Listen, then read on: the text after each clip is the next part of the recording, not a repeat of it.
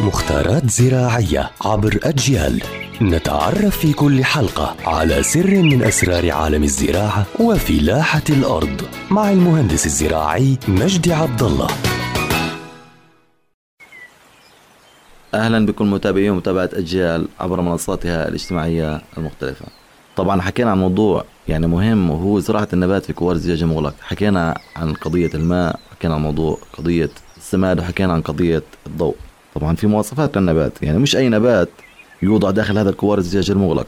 فمواصفات النبات اولا بختار النبات بطيء النمو.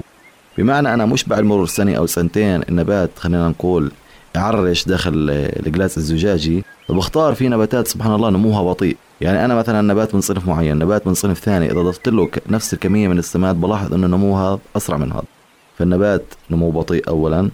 ثانيا يفضل النباتات غير المزهرة. ليش غير المزهره لأنه مع مرور الوقت والزمن داخل الجلاس الزجاج المغلق الزهرة راح توقع وبالتالي راح تسبب لي مشاكل وراح تسبب لي أعفان داخل القوار الزجاجي المغلق. فمواصفات النبات اولا إنه يكون بطيء النمو ثانيا إنه يكون غير مزهر ويعطيكم العافية.